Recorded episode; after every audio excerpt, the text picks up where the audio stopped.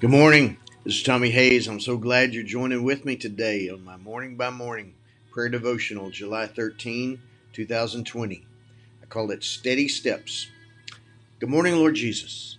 Your sheep hear your voice, and I'm listening for your leading. I begin my day centered in Christ, grounded in your word, and filled with your spirit. From Psalm 119 Keep my steps steady according to your promise, and never let iniquity have dominion over me. Psalm 119, verse 133. Let the promises of your word set the path for my day. Go before me and order my steps to lead me where you will and according to your will. Though you've given me the freedom of will to choose, I choose you. Your will, your plan, your purposes, according to your promises of your word for this day and all my life. Your word is a lamp to my feet and a light to my path. Psalm 119, verse 105. There are consequences for every choice I'll make and every step I'll take.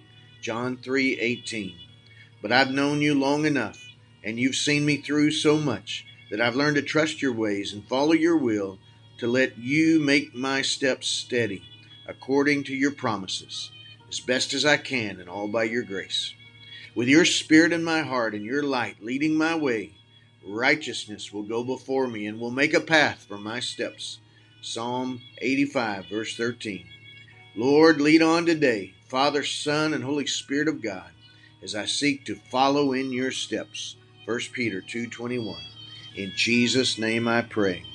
Father, I pray in the name of Jesus, alongside this one, joining with me in prayer today, God, that you would put your thoughts in our minds, your desires in our heart, that you would guide our steps in the fullness of your will. In Jesus' name, amen. God bless you, my friend. You have a great day.